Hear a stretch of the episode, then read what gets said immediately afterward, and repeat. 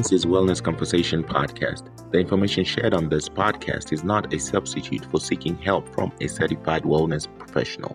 And now here's Madoni Njogu, MFT trained relational and sex therapist, with today's episode. Hello, and welcome to another episode of Wellness Conversations podcast. My name is Modani Njogu, and on studio here we have our guest, Oyunga Pala. Oyunga, welcome. I'm really excited about having Oyunga Pala on studio because we have known each other for a long time. Um, and um, over the years, I have seen him evolve and use his medium as a way to communicate the stories of men. But let me let me not go too far ahead here. Um, Oyunga, I'm curious, what who are you? That's a hard question. yeah. Uh, yes, who are you? yeah, it's, a hard question. I think uh, typically they say we tend to only describe ourselves based on what we do for a living. Yeah. Yeah, but we're, we're a lot more than that. So if I start with the obvious, uh, which is I write for a living. So you can call me a communicator. I, I came out of with newspapers as a columnist. Now I do a lot more editing than writing. I'm currently the editor of an online platform known as the Elephant.info, uh, which has nothing to do with wildlife really. It's a political, social, blog, cultural, very sort of Pan-African lens. Huh? Uh, I'm also what we call an ecological justice, uh, I suppose, activist, which is a bit of a strong word, because I feel activists these days tend to be more professionals, but just, but I'm, I'm very big on ecological justice, huh? Uh, and at all levels, within urban spaces and in rural spaces as well. And then fundamentally, what I think I was really born to do was basically to tell stories through all mediums. And, and lastly, I guess I'm just um, um, proud African man. I'm sorry, what? okay, so what I'm hearing you say is that you are a storyteller and that you use um, the medium of words with, with what you're doing with the Pan Africanist um, website. And you mentioned that website, right? Elephant.info. And then you also talked about being an ecological justice activist. What is what, what does that mean? You see, when we talk about the environment, we talk about only look at the environment from the point of conservation, and it's usually around the narrative of climate change. so everybody's got to conserve the environment. What what I am about is that I, I come from a I I come from a construct where the same environment um, it undermines a whole bunch of people. The way the environment is structured, especially in urban areas like, like Nairobi, the environment is structured in such a way that it undermines a whole bunch of people. You know? And most people are not quite clear about these disparities. And one of the most obvious things around Nairobi, if you're paying attention keenly, is systemic environmental apartheid. Right? So where you, the typical example is just look at all the suburbs. It's full of greenery. Look at all the um, all, all, all the poor and working class areas. It's absence of greenery. It's like stuck. When if we just stop talking, we just stop talking about just the infrastructure, let's just look at the environment itself. You know, and the, and result of this sort of very systemic environmental apartheid is it it allows the perpetuation of certain oppressions for this large constituents of the, of the, of of, of, um, of the city, and so what I try and do is bring awareness to this this ecological systemic um, violences that occur in the different levels. Of You used a very strong word. You said ecological apartheid. Yeah. And you know, when we think about apartheid, we always think it in the context of, of South Africa. Yeah. So, how how has this been for you? We said that you're actually bringing awareness to the spaces that we actually live in. How has that experience been for you? Well, I mean, once I realized that I was I actually grew up on the privileged side of Nairobi, which is the, where I took trees in my neighborhood for granted. You know, the fact that I could climb up a tree and, and, and pluck fruit, to complete granted. The fact that I just had, basically had shade and, and greenery and grass and a compound, I took it completely for granted. You know, and it's not until you go to places like Kibera, you go to Mathare, you go to you go to uh, I guess Kawangware proper, Kangemi, you know, any of what we would call the shanty towns in, um, in Nairobi is that they start saying systemically there's really this absence of greenery completely, and and, and even and even when you find um, when you when you find t- trees, they're so privatized. There's no sense of commons. You know? The only really common space for what you'd say in Nairobi is masses is Uhuru Park. And just look at the way Uhuru Park is treated. Yes. The, the, the green spaces that are taken care of, like Karura, the Arboretum, no, the, the mass of people don't have access to it because there's a, there's a capital exchange there. You know? And It's transactional. Yeah, it's very transactional. Yeah.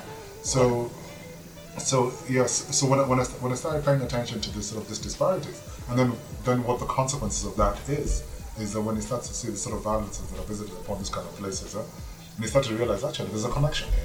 You know.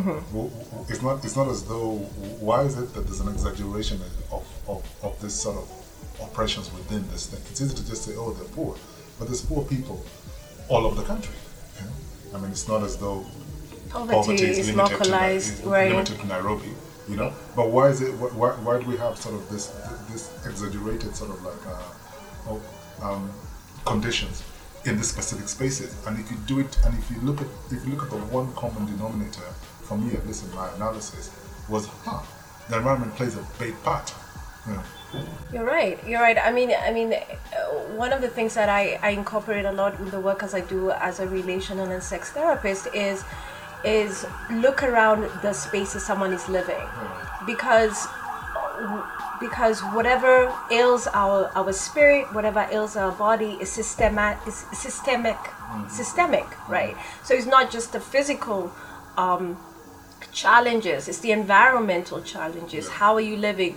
Um, and the incorporation of nature has become very important in a lot of these treatment uh, modules that we are seeing. Spend time outside. But if you're if there's nothing to spend time outside to it, it's incredibly problematic. Not to mention the grounding element of nature. Right. You see, humans, we are not creating a vacuum. We are part of the earth system. Wilderness. And- yeah. Yeah. And, and we, t- we- and we tend to have this sense of exceptionalism as though we are separate creatures. You know, we're like, we're God's special separate creatures.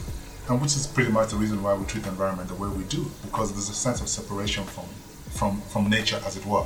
You know, and and you find everywhere where there's connectedness, and this is why the rural areas have a sort of certain different way of restabilizing outside of the center, where there's no control. There's certain there's, there's certain sensibilities that seem to sort of be ingrained within the community.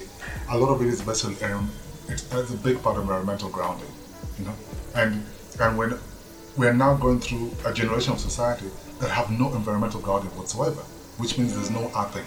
You know? So especially especially for men, if you're growing up completely divorced from the environment, and then you're relying completely purely on your intellectual resources in a, in a, in a, in a, in a system that completely undermines you based on where you come from, we're basically condemning entire generations. Completely entire entire generations. Because then we're reduced basically the, the, the, their use in this society as a resource right? It's like completely been minimized right? It's a resource to be exploited and to be discarded right? and in this particular case the, the, the, the way the the way the way our class system has been has been set up is just disposable bodies. Disposable bodies. And and i really want to sort of segue to that because we were actually going to talk about discuss the, the what i'd like to call the calling of your heart. We talked about men and how it's essential for men to to have a sense of grounding. Um, and i'm curious when we talk about that in relation to um, the me too movement um, in relation to the third wave of feminism. Um, how does that play around? Because I'm, I'm hearing, and correct me if I'm wrong, that there's, there's a disconnect in the ways that men are moving in the world based on your experience. Yeah. First of all, Me Too and, and the feminist movement have their place, right? But but I think for everything like everything in the world, it's all about context, right? And and we we all I have an auntie of mine who wrote a really beautiful article. She's she's a medical anthropologist, uh, Dr. Jalapala, and she wrote a piece called "The Ground We Stand On." So the assumption is that there's only one kind of feminism, and the feminism tested the Caucasian version, and specifically the American version of that of that feminism, and that's all we sort of operate within. But there's different sort of feminism. If you look at in our traditional cultures, there are different levels. I like to say a lot, and I like to emphasize that a lot of young men of my generation, and I think many still, uh, and the tradition still continues, were brought up in kitchens. Like literally, our first grounding of responsibility and everything happened around the kitchen because we're hanging around our mothers and our sisters as basically sort of like apprentice or spanner boys of sorts, or guys who are saying, but Yeah. we're basically the, the intermediaries between what our mothers were doing in the kitchen, what our fathers were doing outdoors. Mm-hmm. You know, and our fathers had to were the ones who intervened, the one who broke. So they're mm-hmm. like the, the man would ask you, go find out what's happened in the kitchen. Yes. The woman ask you, go find out if the fathers are if the men are ready. Yes, you know? yeah. And that's how we learned our responsibility. So so the the, the, the there's a problem to look at especially the when we do a lot of this this gender discourses in in terms of always to approach it from terms of battle of sexes as opposed to systemic problems. Right? So it all people always approach it from the point of that the, the biological framework is the problem. The very fact that you're a woman is, is, is inherently the problem. The very fact that a man is inherently the problem. My, my, my point of view is a little bit different. I come from more systemic. If you, if you evolve from within a systemic reality that, that exaggerates these differences, then yes, the clashes are bound to happen. That is true. Yeah. That's what I'm saying. So my, my job here is not to say no, no, there's no validity in those movements. No, no, they do. They they they they, they, they sprout from real experiences and the reactions to real experiences. Um, however, in the scheme of struggles, everybody must be allowed to express their own pain. And this is this is this is this is and this and this sometimes is what happens when especially when men start to discuss their own pain. They are just because of the systemic oppressions that disproportionately presented by male faces, right, there's a tendency to assume that all men are co-opted in what appears to be sort of like systemic oppression. and that's that's that's so far from the truth and i always say that there is no hierarchy to suffering Yeah. so but then i think what i'm what i'm hearing you say is that i think why there's such a, a disconnect in holding space for men to express themselves in the ways that they feel most comfortable is because what we have seen as the, those that perpetuate uh, this uh, schisms are male identifying bodies Yeah. and and I and one of the things um, I I sort of been thinking about because I've been back home and I've experienced two election cycles, and what comes up for me is because we never dealt with what happened in 2007 with the post-election violence um, that sort of trauma because that's a collective trauma and we've never sort of had a way to to to navigate through what it meant where portions of this country broke down. And so now with the last two election cycles where folks have have um, have felt disenfranchised Yeah. and admittedly so that the only ways that people have been allowed to express themselves is through acts of violence and violent speech. And i find that that if you are not allowed to express yourself you're still going to express yourself it's just that the the way that it's done becomes detrimental how how have you in your experiences and conversations you've had with men uh, through their work as a- an environmental what Ecological. ecological It's a very fancy word. It is. like some guy who plants trees. Potato trees don't belong. okay so you work with planting trees and um and i presume you work with men Yeah. Majorly. naturally men Majorly. majorly Yeah. how is that been for you in relation to when we talk about this big experience we've had as a nation the last two election cycles I mean, it's so. I mean, just because I mean, just as a, like to say, I've been a guy all my life, you know? so I tend to, and, and, and, I, and I said in sort of jest, but there's a lot of there's a lot of way to to what I'm saying. Is that there's, you see, at no point would we ever question the woman's experience because it would just seem absurd. Yeah? But when but, but when a man sort of sometimes expresses his his reality, it's like, but you can't know. But I'm like, I'm living. I'm not living this body. I'm, I'm I've been living this experience uh, all my life, so I do understand it quite intimately and quite deeply. Know? And so so what I found a lot is is, is just because of our um, how social, socialization is voiced. You would find that men are basically just been co-opted into silence. I like that. Co-opted into silence. Yeah, different side. Just because it just gets pointless to talk about these things. Because you talk about it, you either, you either dismiss of being angry, or you've been dismissed of being uh, entitled, or you're dismissed of just being ignorant. There's always some level of just like you don't get it. And, and and there's a very sort of small sort of now bracket of men who are supposedly woke and get it. The rest of you just like get with the times. So, th- so there's that level. Then, you, then, then now you go into the realities of places, spaces like Nairobi, where, where you're born completely determines it's a completely new life experience. You know, just an accident of birth. You know, just be born, or as you say, the other side of Moi Avenue. Yes. Yeah. Yeah. It's a completely different experience. And I had the rare fortune of being invited to Mathare and, and first as a witness to what was happening, because this, is- this is a conversation that uh, erupted out of election violence. First of all, as a witness to just figure out what the hell is going on here.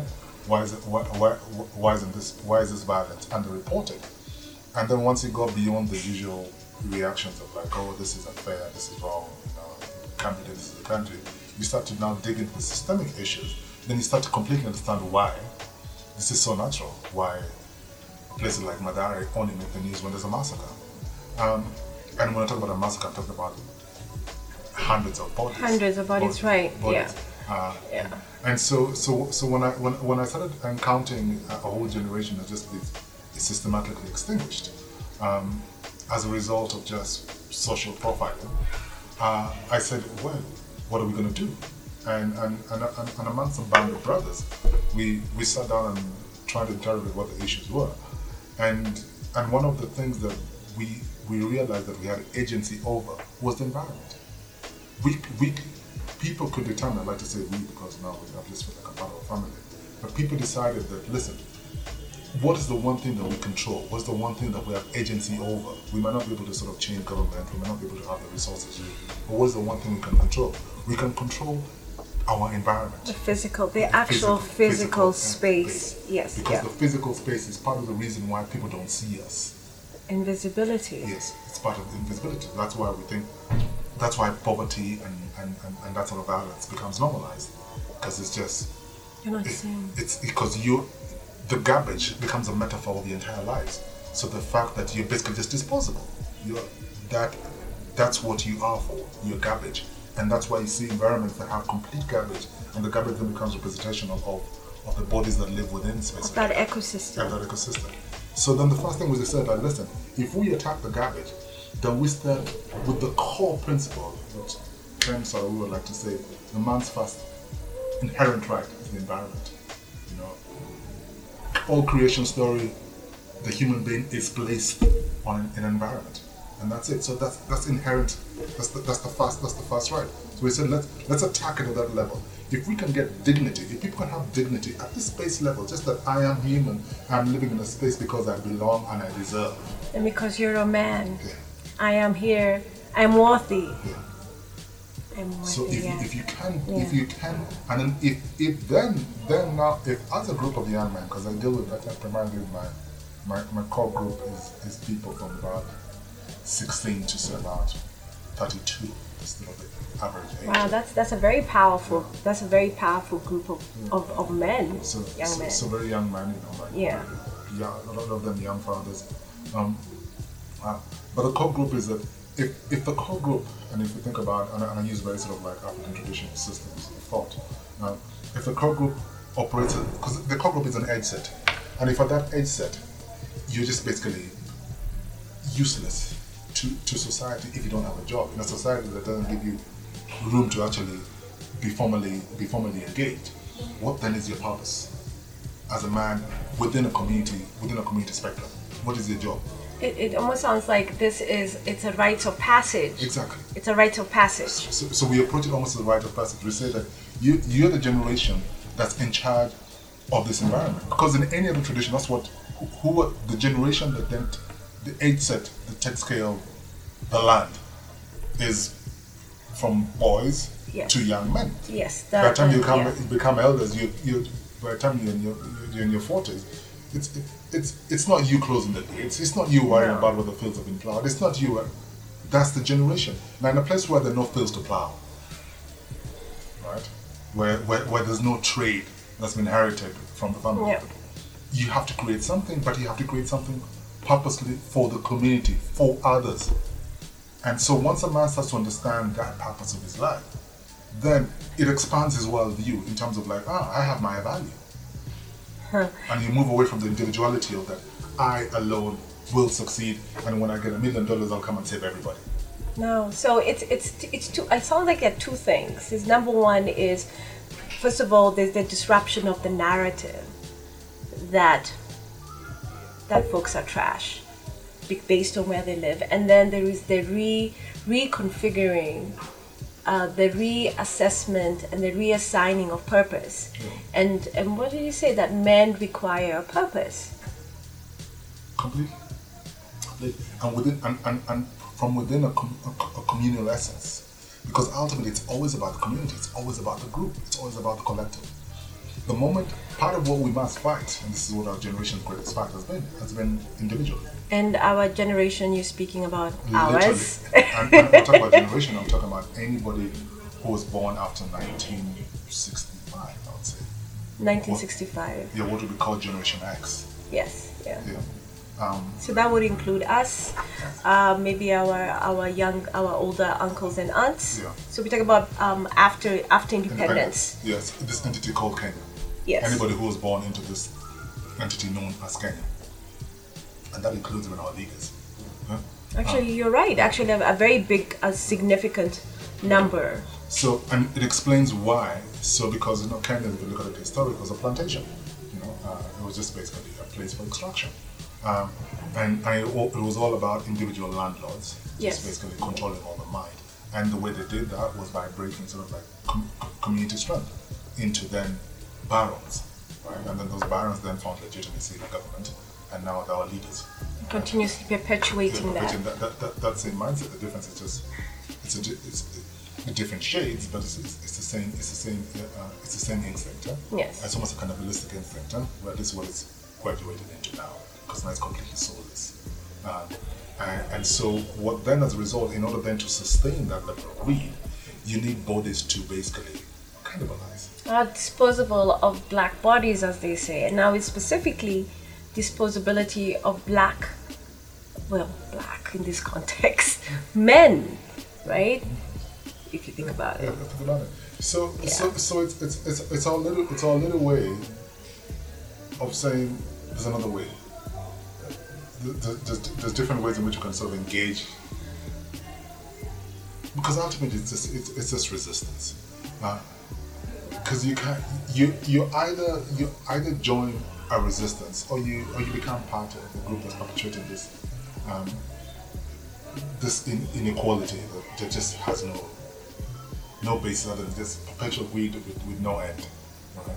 And so and so my tools that I had, and, and this and this this now goes back to my background, is I understood the power of the environment. I, I knew what what the environment had done for me. I knew I knew I knew what the essence of the village, why the greenery in a village completely changed the ecosystem within the village. I'd seen its power. And so when I came to the city, I started looking for certain, I was trying to sort of mirror, mirror certain experiences. And I was wondering what I'm missing. And when I really broke it down, I realized, ah, okay, there's a, there's a systemic environmental flaw here that is man-made That is man made. and it can be fixed. So do you consider yourself a male um, uh, a male version of the green belt? Wangari Maathai is, of course, a huge inspiration. huh? I mean, towering, towering, towering, towering figure. But she, and with, I mean, anybody who's doing this kind of work, there's no way you can you can do it. It's almost, it's almost like, like it's, I don't know, trying to do social activism without studying Mandela or, you know, it's, it's just virtually impossible, you know. So, what different versions of what she does, but the essence, which is just basically using the power of green as, a, as a tool for social change, is, is how we approach our work. It's interesting. uh, You, you, you when you talk about using the power of green to shift the narrative, and the narrative is mostly inward first. Yeah. Um, uh, it doesn't sound very masculine because you know when we think of masculine in quotes, because whenever we think about men it's always in context of physical movement, physical aggression, because when you think about planting, it's a very it's, it's earthing, but it's also considered very feminine work in a lot of ways. Yeah, but, but, but I guess that's part of the illusion of the frames of which we use to look at mas- masculinity. And that's, I'm not going to blame Western frames. Because Western frames are very solid in terms of. And There's a rigidity Yeah, which is it. why they're now they're convulsing, because now they've been forced to deal with their, their range of diversity and they, and they can't cope, right? Which is why we've got the alphabet people. As, um, The who? The alphabet people. Who are the It's alphabet people? LGBTQ. Oh, oh, oh! I was like, who are those people? I don't know those. okay. Uh huh. in the sense of the range of experiences of how you can do gender, right? Now, within an African context, those ranges were accepted. That is true. Yeah, those accepted. So Yes. there's no there's no one way to do guy. Right?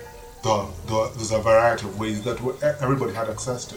Now, the symbolism of the tree, and this is the symbolism of the tree, is is for us as men specifically.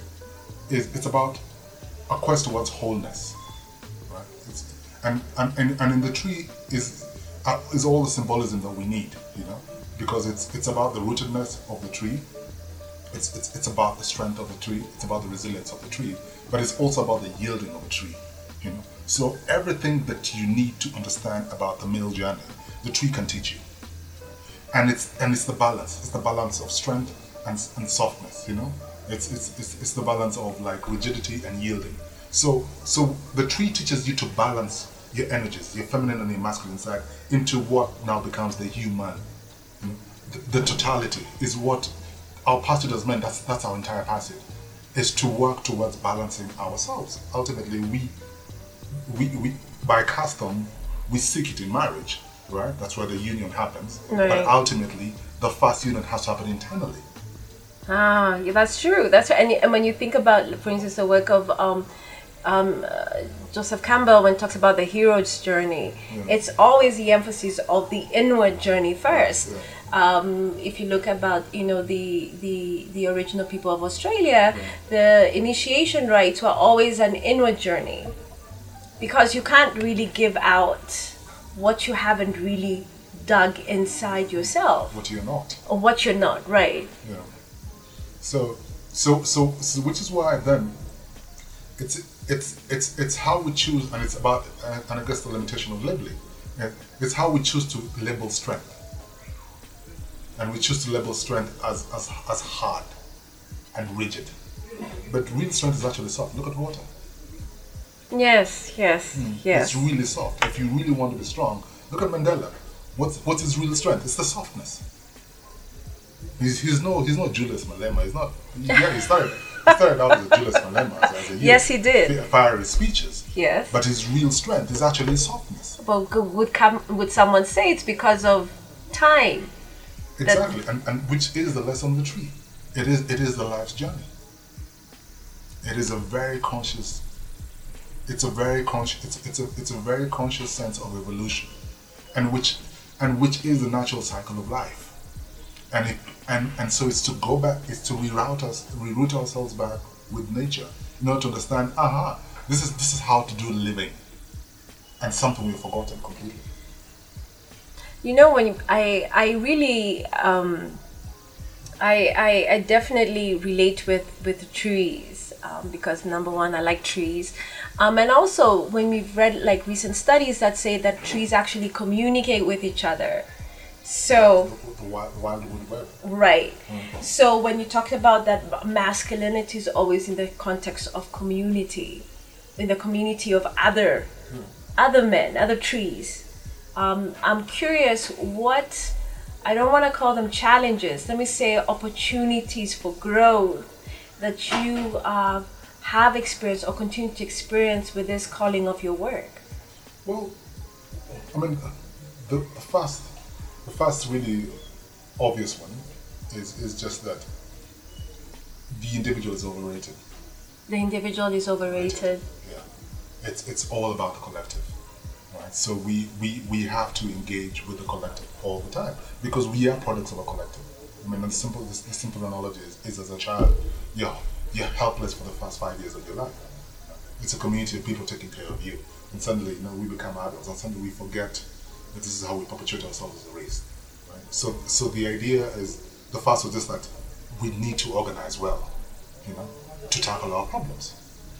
But the second also was not to underestimate the power, and this, and this, is the, and this, and this is the flip side of the same argument, is, is not to underestimate the power of the individual, right?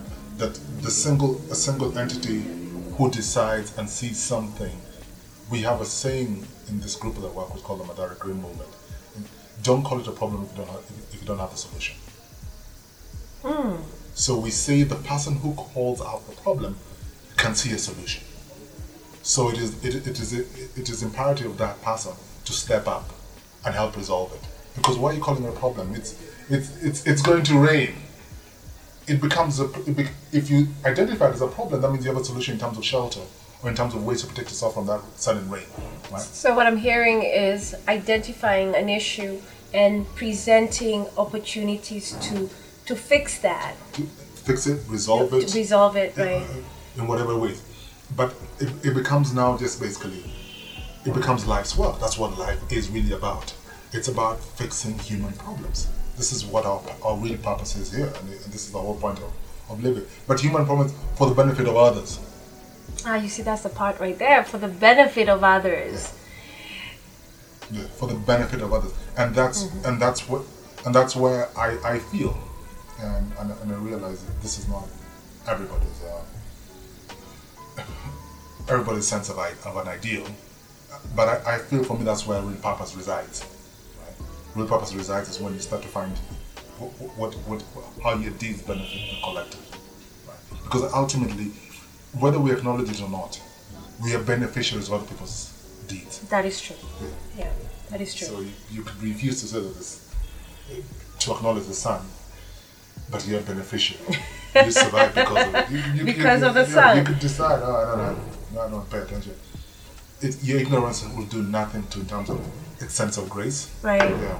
So what I'm what I'm hearing you also say is talking about that this work may not be you may not necessarily be um, benefit from it in terms of it bearing fruit, so to speak, in your um, the work that you do with the men and also in your own individual, professional, personal lives, um, and you're okay with that. That's the whole intention. Or others, the work, others then it just becomes a project. And a project has a lifeline. And at the end of the project, we say, what are our goals? Did we succeed or not? We failed. Why did we fail? And it's just, it's problematized in a very small way. But if we, if we approach it the same way we approach nurturing, is when you start to nurture a child, you don't stop. It's, it's not it's, it's not project based. It's not by the time 18 this kid leaves my house and they should be fine. I hope they mm. followed all my rules. They're going to be successful. You're a parent all your life, right? You'll be 80. Your kid is 60. You're still a parent. That is true. Yeah. That is true. It, it doesn't it does it doesn't stop, and and and so if we if we approach sort of community work like this, then it just becomes perpetual engagement, right? Perpetual engagement. It's, it's just it's it's continuous conti- continuous continuous perpetual engagement because the nature of problems is that we believe that problems just get bigger and better. Yeah. It's it's it's they don't they never go away. Is this could be one of the could this be considered um, one of the obstacles when it comes to um, the community slash human rights scene in this country, where there's some level of stagnation? I would say more Like- more the NGO scene. The NGO scene. Yeah. Ah, okay. Yeah, more, more the NGO scene because it's, it's, it's what it's been commodified. Um, so where the, there is a water problem and you want to sort of like give it a strict material solution. A very good example I was told that, that helps illustrate this thing was can't quite remember the actual specifics, locational specifics, but about a village in in, in, um, in, in India where the women used to supposedly spend a lot of time going to fetch water. You know, they'd spend up to two, three hours just driving all, walking all the way to the river to fetch water. And and so this NGO person comes and looks at the problem and says, "Oh, we're going to resolve this problem. You know, women's labor here is, uh, is not being accounted for." So what do they do? They sink a well right in the village, and next to it, like a couple of wells around the home. So they'll be completely cut off from walking time. So what happens is suddenly the village a lot of quarrels start coming up A lot of there are, there are a lot of squabbles coming up. It took anthropologists to tell them that listen, that time, that three hours was the only sort of alone time women had for themselves. Right? So it wasn't just only about fetching water. It was a time when they got to connect with each other. The time when they just got to be away from. The, so you, from your lenses, you looked at it as oh, and uh, just women being exploited. But for the women, it's actually it was their it was their time, you know. And so the moment you cut you cut off that you cut off a major social dynamic within that particular uh, Village. s- s- social so, social social ecosystem. Right. So, in in in a, in a way, the way we approach this this approaching problems completely materially, right? Without looking at sort of like the holistic solution of just like how much is going to cost. That's just how everybody thinks these days. How much is it going to cost? How much is it going to cost? Uh, we need to plant. We need to. We need to plant um, one billion trees. How much is it going to cost? And and that's that's all that people look at. Is the reason is that money runs out. Then what? And this is why you have a lot of this sort of stalling of projects. Money runs out, which is why then we've run out of now even self-reliance, because there's no money. Because that's all people, because that's sort of dependency that we sort of force an entire population. But before, the, but but but if you look at alternative systems, is that people always people always found balance. Right? They always work towards finding balance because they understood that life was more than just material. Life was actually holistic. Yeah. um, and which then goes to to my last question for you and this has been so interesting. I hope we can do this again. Is is what what does wellness look to you now when you look at your life comprehensively uh, with with the work you do um, with the writing with working with the men? What does wellness look to you if you look at those particular lenses? I think it's it's, it's a principle, a philosophy that we use um, at Mandarika movement. We call it the three-legged stool.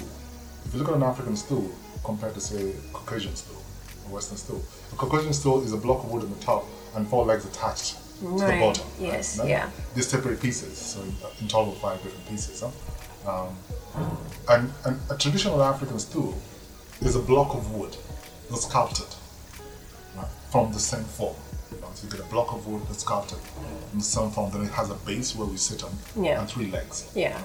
And it's the same principle we use for three stones. yes the cooking Yeah, the cooking. Right. Right. And and for me, that's what has become our core, my core principle that I follow. And I say it's to use to use the phrase the, the Trinity, hmm, which is becomes the physical, the mental, and the spiritual. And for me, that wellness is a balance on in all three fronts, in and out. Right. So when when when when, when as a man you're spiritually grounded, you you you you're, you're, you're intellectually at ease with, with, with, with your view of the world, right?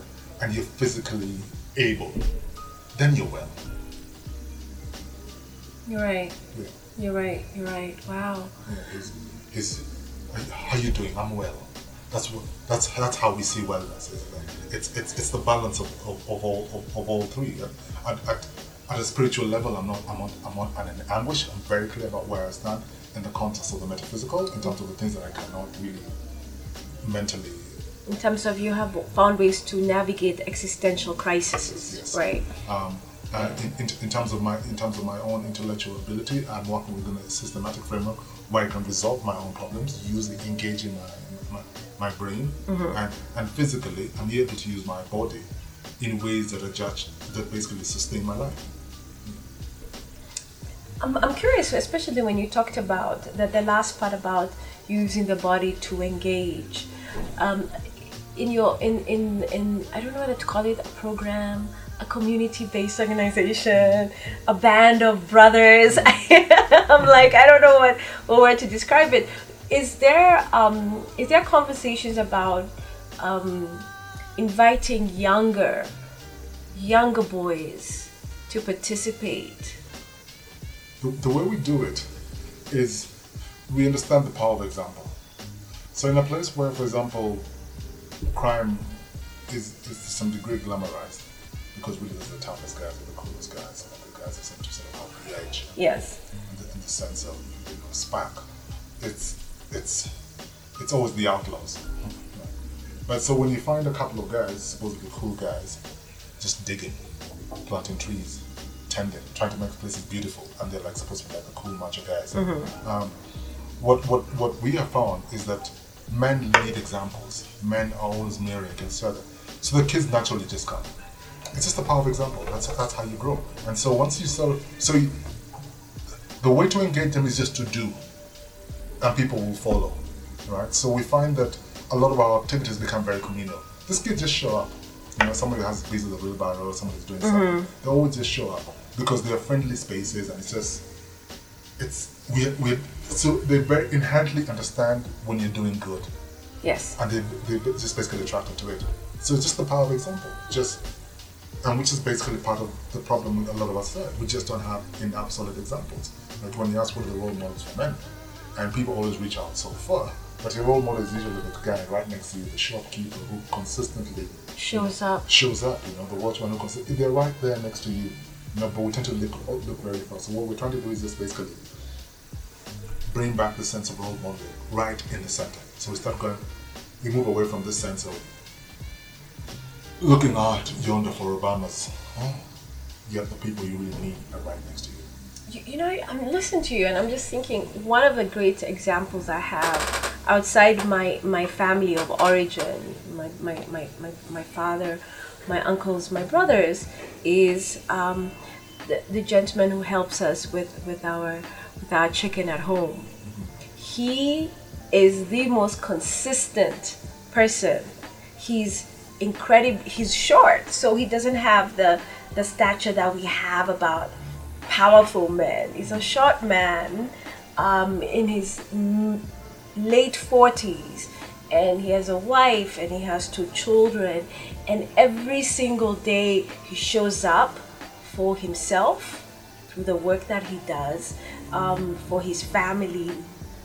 And for me, I think this is an amazing role model for, for me even as as as not just as someone who's in the same household but even as a woman so when people say that you know all men are trash and i'm like but i know somebody who is always showing up and what i'm hearing you say is this is an avenue of disrupting the narrative that all men are trash hmm. Exactly, because these guys that show up consistently. Yes. And if there's little boys sitting around there, they actually don't have choice. they have choice They have choice, which Yes. is something people don't understand that you've got to give young men, and you've got to give children in general. You've got to give them choices. You know, they've got they've got, because they look, they observe, they're like, wow, there's different ways of navigating this life. You know, so they have choice. You know, it's because it's not as though you're gonna you're gonna eradicate the conditions within a place like that, because they are what they are. You know, they're social conditions. Um, but within it, you know, you you, you, you can start you can start you can start disrupt it in very real ways, um, and and and it's just a bunch of guys doing what would be considered volunteerism, um, because it's it's work with no pay. It's it's work that has no ownership. It's not as though when you clean up a place it becomes your land. No, it's it's they're basic. You can imagine how radical it is to try and create commons in a place like that. Now that's what I'm thinking. It's, it's not your land. You will not derive any sort of monetary gain. There is nothing. It belongs to all of us. Um, while time is running out here, I just want to ask because I know we just briefly touched on, on, on this because this is what's happening in our continent. What's I, I presume you've, you've heard about what's happening in South Africa right now. And when, as you were speaking, I was just imagining. Can you imagine, like, if there was, there were ways that the brothers in South Africa would see themselves that they have choice, because I think the the the the the um the power is knowing you have choice. You're not where you come from. Where do you say where you start is not necessarily where you end. Yeah, yeah. You know. And, I mean, uh, like, I mean, South African issue is really complex, Mm-hmm. and and like like all things, you you just got to go back to history. It's so easy for us to to to, I mean, especially from the outside, to just fall for the easy optics of like, oh, just a bunch of ignorant guys killing the African brothers. Um, and, and it's so easy to do that, you know. but we we, we, we, we have no we have no we, we have no grasp whatsoever of the of the of the systemic trauma that that society is dealing with. And when it erupts in these ways, it's it's just basically it's pressure just just finding a vent. finding a vent. Yeah. And and, Yeah. and and these are the consequences of, of I mean I mean it's throughout history it happens. You know? and, and and this is just what it is. And it, and it's happening all around the world. I mean, you think about it, it's happening in America, it's happening in Europe, you know. Um, of course, it just gets exaggerated because it's black and black, and, and it's just something we just we can't deal with. Yeah. We, we just it's, it's, it, it confuses, and we give it lots of labels like xenophobia. We give it a whole bunch of a whole a whole, a whole bunch of a whole bunch of, uh, of, different levels. But but ultimately, it is just it's trauma that is just seeking release. Yeah. And so in order to sort of like resolve all of those things, you almost have to go back, and this is where our methodology is, is you got to look at the ecological, you've got to use the tools of nature to bring about healing. You know, because ultimately people have to heal.